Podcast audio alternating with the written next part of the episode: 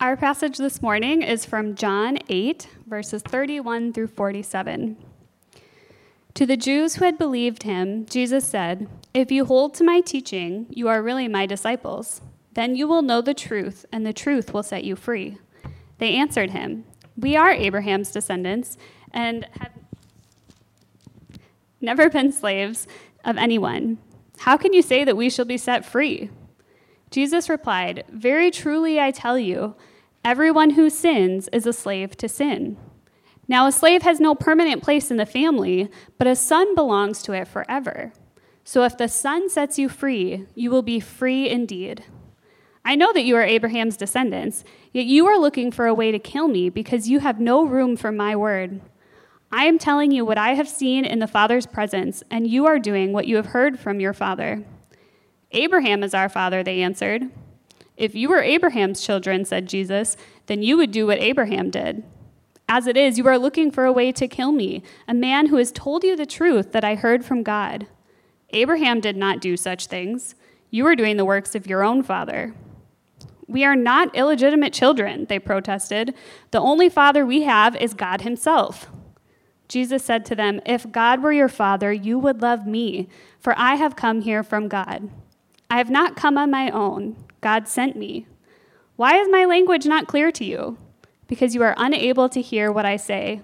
You belong to your father, the devil, and you want to carry out your father's desires. He was a murderer from the beginning, not holding to the truth, for there is no truth in him. When he lies, he speaks his native language, for he is a liar and the father of lies. Yet because I tell you the truth, you do not believe me. Can any of you prove me guilty of sin? If I am telling the truth, why doesn't why don't you believe me? Whoever belongs to God hears what God says. The reason you do not hear is that you do not belong to God.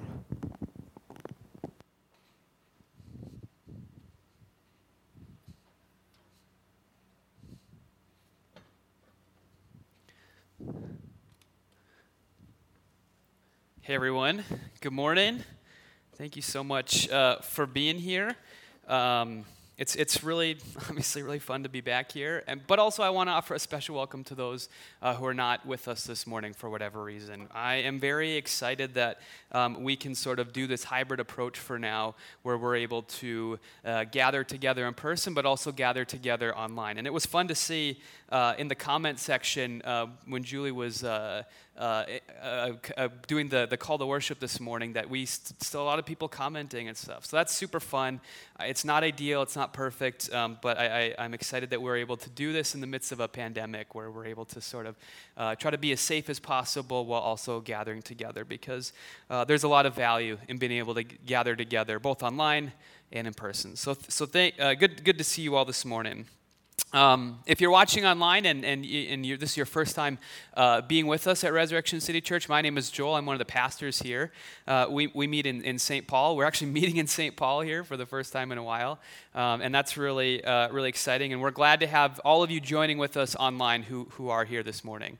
Um, we have been in, in a, uh, a, a, mini series in the book of John that we're calling Devil's Advocate. Uh, we kind of are going through the book of John. We've been breaking it up into different chunks and trying to have uh, different focuses in it because John's a little bit of a longer book and it kind of helps us to uh, uh, get a sense for, for what's going on um, kind of in that part of the book and kind of keeps our focus on that. And I think that's a good way to do something that's really long so it doesn't feel, it doesn't kind of drag on, which, which can happen in a longer book of the Bible. So, so we're, we're talking in this Devil's Advocate mini series about um, uh, objections or, or pushbacks to the kingdom of God that comes in Jesus. As God takes on flesh, he manifests himself in, in a human body. He comes to us to reveal to us uh, his son, who he is, his purposes for the world.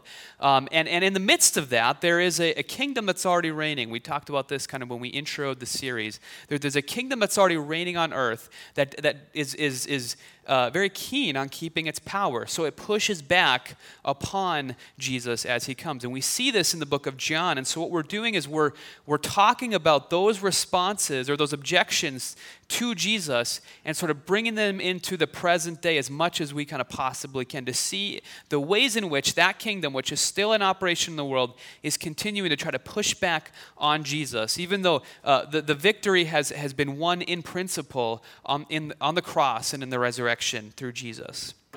Now, today, we are going to be talking about uh, this opposition that Julia read about, which, which, is this opposition of slavery to sin. Okay? Each week, we've been kind of picking a certain opposition in the passage and talking about what it looks like there, what it looks like now. And today, we're talking about opposition that comes in the form of slavery to sin. And Jesus says this in verse 34. You heard Julia read this earlier. Everyone who sins is a slave to sin.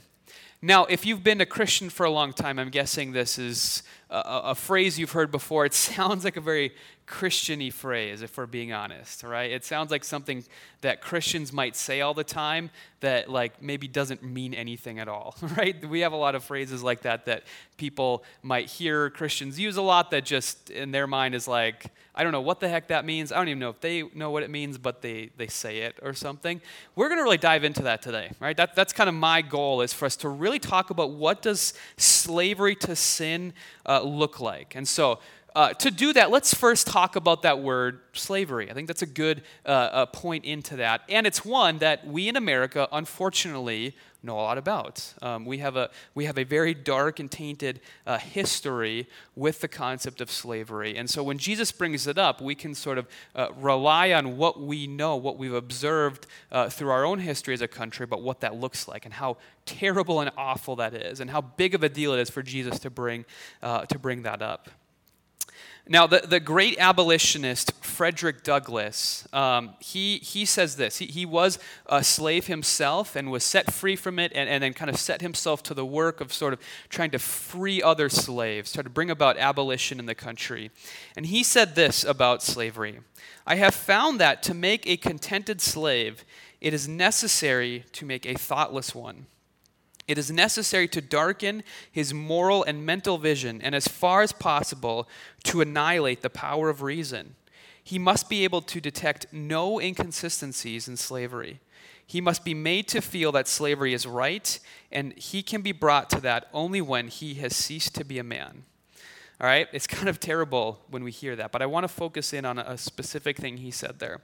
The slave must be able to detect no inconsistencies in slavery. He must be made to feel that slavery is right.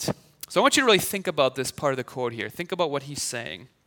The insidious nature of slavery is to convince the slave, the person who is in bondage unjustly, unrightly, despite the fact that they're human and they should not be someone else's property. The, the, insidious nature of slavery is to convince that person that slavery is actually natural, it's actually normal, and it's just the way the world is. And, and you shouldn't question it. There, there should be no inconsistency with that view of themselves and, and, and with the view, uh, as opposed to what the world should actually be.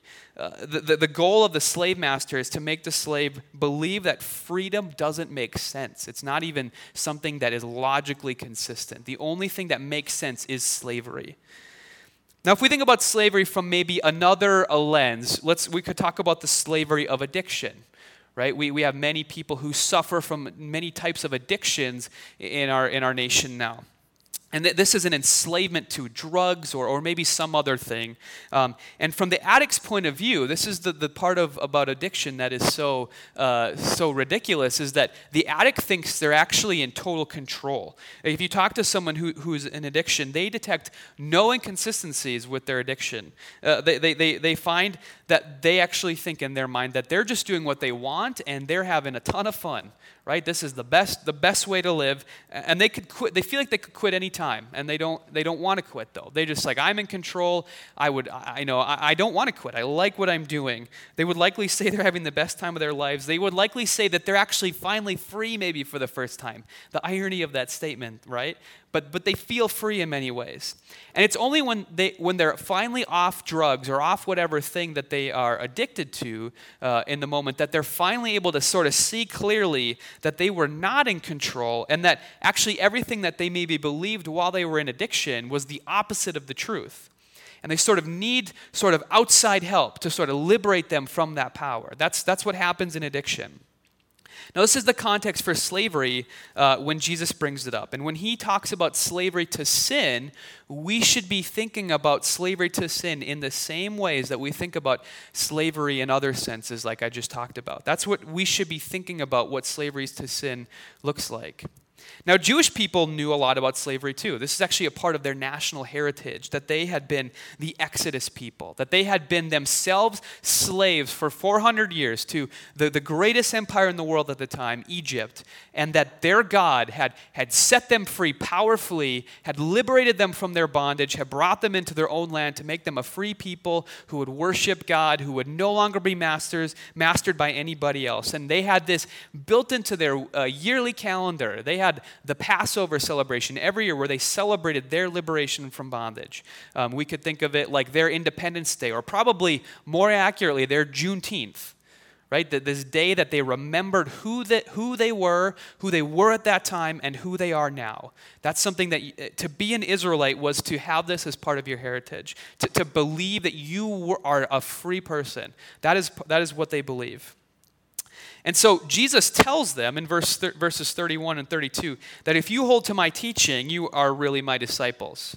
And then you will know the truth, and the truth will set you free. Now, to Jewish ears, to hear Jesus say this, what they're actually hearing him say is to be my disciple is to be a part of a new exodus, meaning that if you're not my disciple, you're a slave to something. Now, of course, for the reasons we just talked about, this is, this is crazy talk to a person who is Jewish, like Jesus, right? They would look at Jesus as a total lunatic for saying something like this. And this is their response in verse 33. These Pharisees, they answered him, We are Abraham's descendants, and we have never been slaves to anyone. How can you say that we shall be set free? So, so, we see how big this identity piece is to them. Even for Jesus to hint at the fact that they're not free is for them deep inside of their hearts, deep inside of that identity that they have, to respond in a way that is like, this makes no sense. You are a crazy person. We are already free because we are Abraham's descendants. And Abraham is, is, the, is the people that God chose to set apart to be a great nation who were slaves for a time, but were set free magnificently in fulfillment of these promises given to Abraham. And, and so, um, and so, like, we, we don't get this, right? This idea that, like, to, to, to have in our hearts this idea that like we were once slaves and we were set free. Many people in america don't have that identity. Now there are of course there are many people who do and we have been talking a lot about that as a nation but there are many of us who don't get this idea of a, of a national identity that we take on because of something that happened in our past. The way we think of identity today our, our, our national identity as americans is that we actually have no identity that we are free to choose our identity and to, to make it whatever we want to discover it to create our own. But for Israelites, they had this God given identity that they believed that every Jew was a part of, that they were Abraham's uh, seed, Abraham's people, and that they had been set free. So that's what they're referring to here is this, this great national identity that they have. And, and Jesus is offending them by sort of uh, brushing up against that. So Jesus responds to them in verse 37 and 38, and he says, I know that you are Abraham's descendants, yet you are looking for a way to kill me, because you have no room for my word. I am telling you that what I have seen in the Father's presence, and you are doing what you have heard from your Father. So this is subtle but important. So he says something at the beginning. He was like, Yeah, I know that you, like, genealogically descend from Abraham. Okay, that's true. I'm not going to dispute that fact. That is true. You, you can trace your lineage back to the man Abraham. But the fact that you're looking uh, for a way to kill me proves that, in the more meaningful sense, that you are not truly Abraham's heritage. You are truly not Abraham's descendants in the way that matters most. Instead, you have a, uh, you have a different father that you come from, and it's not Abraham. It's not Abraham. And he, he continues in verse uh, 43 and 44, and he says, Why is my language not clear to you? Why is the, all the stuff that I've been saying now, but for the whole book of John, why is this stuff so incomprehensible to you? Why, do you did, why, why can you not understand it?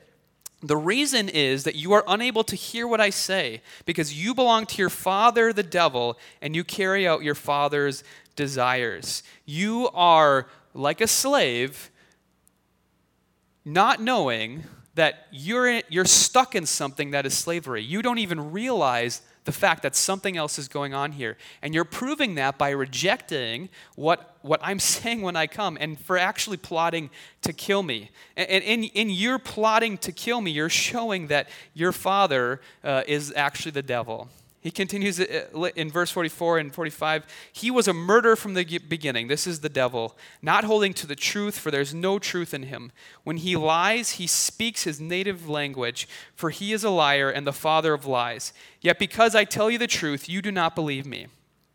So, so here's what Jesus is saying. Let me just really unpack all this, right? When we bring this idea of slavery and we bring this idea of the devil in now and being children of the devil. That's what he's calling them. We think about that way. That's like sounds super offensive today and then, right? So you're a child of the devil. That's what Jesus is saying. Clearly, they're going to be upset by this. But let's unpack what he's saying and why that matters. The, the desires of the devil are denial of truth, of, privation of life for people, and, and, and to twist the truth in destruction. And Jesus says, resistance to me is, is, is, is a result of deception by your father, by your slave master, this sort of allergy to the truth.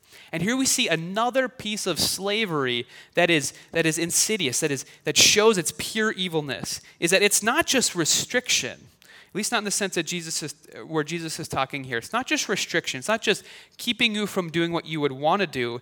It actually means being uh, put to the work of your captor, actually having to go do the evil work of the one who is keeping you in slavery. Now, we see this in times in history for actual slaves. In the Civil War, uh, many slaves were put to work for the Confederacy, uh, building weapons that would be used to fight to keep them slaves. Uh, we saw that there were actually regiments uh, uh, uh, of black soldiers who went out and fought for the Confederacy as slaves. Um, the, slaves were, were the ones who were feeding these soldiers who were going out to fight to make sure that they stayed slaves. When you think about it, it's really twisted, right? But this is what it means to be in slavery, is to be put towards the work of the one who keeps you in slavery. And this happens to uh, people when they're slaves to sin as well.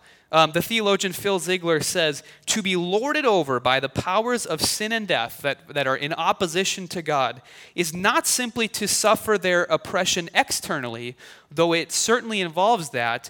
More than that, it means having been conscripted conscripted into their service. And so when, when people reject the truth of the gospel, and when people do the types of things that we see the devil doing, marginalizing, oppressing, uh, hurting people, doing the stuff that the devil loves to see happen, we find that the reason they do that is because they're being put to work unknowingly for the work of the, the one who keeps them in captivity to slavery.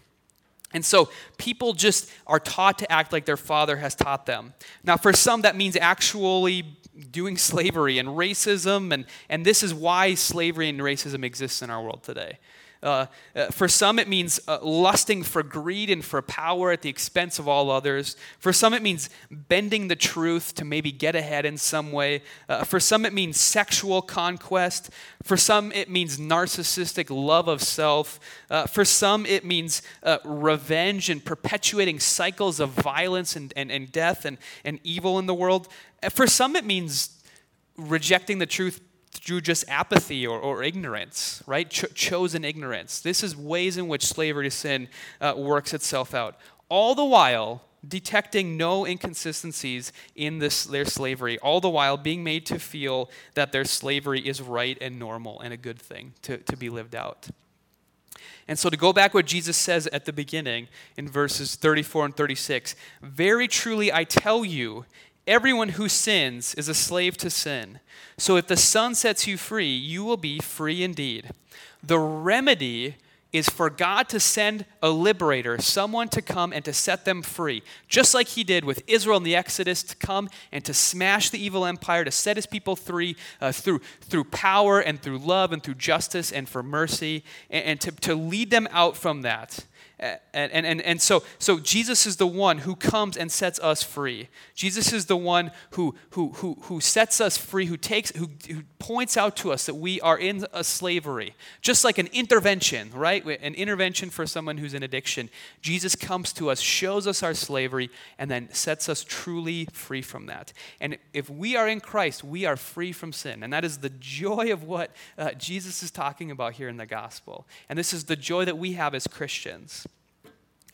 And so, for us, our application today, or our first point of application from this, is to be uh, taking on the identity of a free person, to really think of ourselves as people who have been set free from something, and to, to put that into our identity and to live it out consistently. Now, remember, evil wants to make you think that slavery is better. Just like the snake in the garden comes to Adam and Eve and says, Oh, if you eat this fruit, like it's not going to be that bad. Actually, it can be really good if you eat this fruit. Like this is actually better. That's what that's what it's going to be like for us is to sort of try to bring us back into slavery once we've been set free. To say no, this is actually going to be better for you in some way. And there's I think there's two ways in which we're sort of uh, uh, we're sort of sold a bill of false goods, a sort of pseudo freedom that gets given to us today, specifically in our culture. I think that we might think is freedom, but is actually still slavery. The first one is this sort of, I think, uh, this sort of like uh, uh, freedom that has to be enforced on other people in order for it to be real. All right, and we, we, I think we've seen some examples of this in this pandemic where a lot of people can't handle just wearing a mask out in public to help keep other people safe, right? Or, or, um, or, or, or doing things like feeling constricted and feeling, no, the only response I have is to sort of enforce my freedom onto everybody else. It's better for me to sort of tell, make sure other people know that I'm free. Uh, we also see this on display today in how a lot of people view sexuality. Uh, if I'm free, uh, I, or I'm free, and I hold the view that if you tell me what to do with my body, uh, that, that that's wrong, and now I need to go out and like fight anyone who's going to tell me what to do with my freedom. So we sort of have this view of freedom that we have to like tell everyone else who, who you know go and force that on everybody else and i would actually say that you end up still being chained up to this sort of never ending conquest of sort of always needing to enforce your freedom to the ends of the earth, trying to make sure everyone knows that you're free and you can do whatever the heck you want. Some people are chained up in that, and it's not really freedom, but they think it is. Another one, and this is one that is, is, is, is subtle, um, but um, keeps us still in slavery a lot of times is, is this sort of like false freedom that we have that actually ends up overwhelming us. Like, we live in a country with so many options everywhere, right? We, we go to the store and go to the cookie aisle, and there's like a hundred brands of cookies. And who has ever felt sort of like paralyzed by freedom before? Have you ever felt that before? Where you like have so many things out there to choose from that you actually end up feeling paralyzed by anxiety, and you feel like you're actually kind of chained up by that anxiety, by all that freedom now. I think sometimes we confuse freedom with options, and we just think if we create more and more and more options for people, that contributes to freedom, but it actually ends up enslaving us sometimes in anxiety and, and freedom. So we can't sort of have these two false views of freedom. I think it's important that we actually view freedom in the biblical way because we will end up back in slavery in some sense if we have these false views of freedom. So it's, it's so important that we understand the sort of uh, biblical ideal of what freedom looks like. Now, um, freedom is not just an absence of obligation. It is that, I think, in the biblical sense. But there is another sense in which biblical freedom carries a sort of responsibility or a sort of vocation to it. I think that's a better word for it a calling. When you've been set free, God has also given you a calling to live in these purposes that give life now, to live out a certain way of following Jesus that bestows on the one who lives it out a true life that, that comes through following him. This is the same with Israel. When they're set free from slavery, they're set free with a purpose to go and to worship God and to be his special possession in the world, to bless the world, to make the world a better place. And we have that as well to live true life out and to call others to live that life out as well. As we follow Jesus, as we live free from sin, but uh, living with a new king who gives us uh, purposes for life in the world. And when we talk about God's purposes, there's a, there's a lot of ways we could take this, but I think one that really, uh, really is important for us to talk about this today and actually ties us back into the idea of Abraham and his seed, which we find in, in, in John here, is that Abraham's true uh, multi ethnic family, the, the group of people who have been set free from many different ethnicities, from all races on earth, proves that God has the power to liberate liberate. And we live as a united people. I'm going to explain this here in a second, but when, when we live as a united group of people within the church, we are showing God's power to liberate. That's actually what we find in the Apostle Paul. So Paul says in uh, Galatians uh, 3, being Abraham's seed, being Abraham's descendant. Remember, I talked about this earlier, where Jesus kind of points out to them that just being Abraham's physical descendant is not being Abraham's child in a meaningful sense. Now, this is a new idea, and it's one that Jesus doesn't really develop in the passage, but Paul develops in great detail in his letters. And what Paul is saying here is that to be Abraham's seed means to belong to Christ, to have been set free from slavery. And people from all genealogies, from, from all heritages, from all races, make up this group of free people. So to be Abraham's seed is to be a part of this multi ethnic family that cr- cuts across traditional boundaries in the world, that cuts across socioeconomic boundaries in the world, and cuts across gender boundaries in the world, to come together and to be this free group of people. And we see that in the passage, these, these, these main social categories racial lines, Jew and Gentile, uh, slave and free, which would also include socioeconomic status, because uh, the, obviously slaves in that society are at the, the bottom end of, of, of society, and then also male, and female. Unity is, is brought together. Now, unity is not a cheap thing. I think there's a sense for some people that, that reads passages like this and just thinks, cool, we're all one, we shouldn't fight, and we don't need to like um, do much beyond that. Or we don't need to reckon with the ways in which maybe some people in the church who are of one ethnicity have still contributed to the harm of another group with ethnicity. But actually, unity is not comes uh, comes it, it, takes work to, to have real unity and so while we're united in christ and christ does the work of that it's our job to sort of live that out as free people thoughtfully and prayerfully, with repentance, with confession, with forgiveness, with, with seeking to really understand those of us in, in, the family of God who maybe come from a different perspective than us, to really seek to understand them so we can live out a, a, a real, true, and deep unity. And when we now when we do this, okay, now I, when we do this, it's not just for our benefit.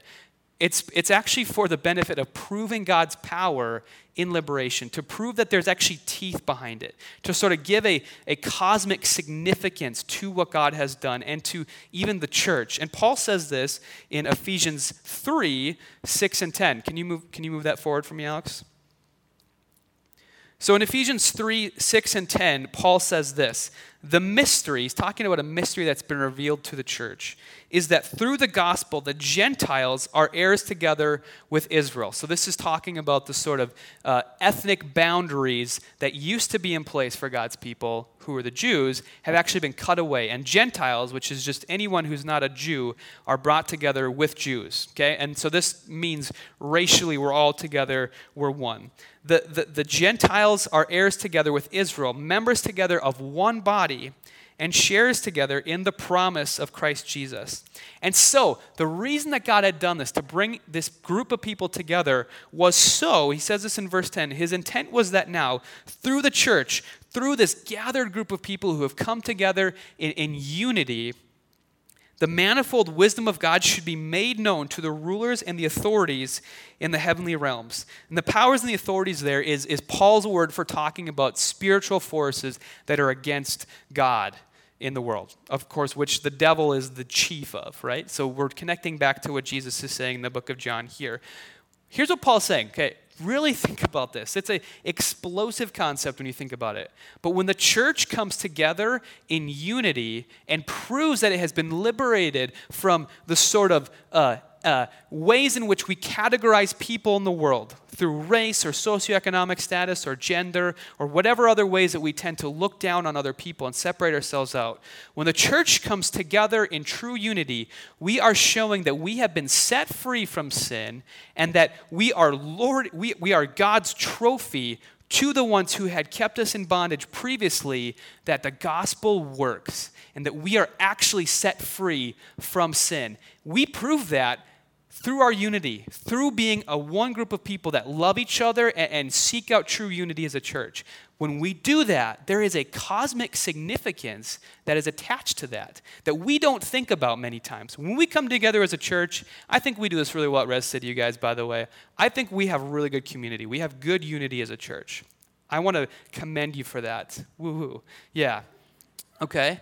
Liz was doing that over there. So, um, um, so when we do this, you guys, it's not just us getting along and having fun, okay? It is that, but but it's much more than that. And I think we need to have that mindset. When we are together as a, as a church body and when we find unity with other churches too, it's not just us at Res City, when we find unity with other churches too, we are doing something that has cosmic significance and that even though we may not understand it is proving to our former masters that God's gospel has worked. And it's like it's like a trophy parade going through the heart of the downtown Minneapolis when the Vikings finally win a Super Bowl, you know, showing the rest of the world that the Vikings actually can win something, right? That's what we're doing to the powers and the authorities, to the devil, to our former slave masters, that God's gospel works. And we prove that when we come together in unity. That's the explosive sort of context for what Paul is talking about here. So, that means that us as, as Christians, we need to come together with other Christians. We need to fight for unity, even if it's hard, even if, even if there are challenges, even if confession and repentance have to be a part of that in some way. That's our calling. And when we do that, when we do that, there is, is, is so much to it. So let's fight for that as a church, Res City. Let, let's seek to be a people that live out our freedom by coming together in unity to, to show the powers and the authorities in the world that they do not still own us, but we are instead set free from sin. I'm going to pray to close us, and we're going to close with a time of worship and reflection. Lord, we thank you that you came to earth, that you died on the cross and rose again so that we may be set free from sin and death, that it may no longer have a stranglehold over us that causes us to divide and to fight and, and, to, and to war with one another, but instead brings us together in unity, which shows a power of your gospel to liberate in the world. That is a real, true manifestation of your power in the whole world as to who you are and as to what the power of the gospel is, God. We thank you that you do this, and we thank you that our interactions together, even if they seem as normal as possible, actually carry with them a weight and a significance that we can't truly fathom. I pray that today, Lord, you would just reveal to us, even in a small measure, whether we're worshiping here in person or whether we're worshiping at home, Lord, that us together, gathered as a church, even if we're separated perhaps uh, by, uh, by some distance this morning, we are still living out a unity that carries with it a weight that it transcends anything we could understand. Just give us a glimpse, even a glimpse of that today, Lord, and give us a reminder of, of what it means to be set free from sin, God. Um, help us to, to live in that freedom today, to not be trapped by false freedoms that actually uh, bring us back into a form of slavery, Lord, without us realizing it, but instead I pray that we would live out uh, this true freedom in your Son, Jesus, who has set us free. We pray this in the name of Jesus. Amen.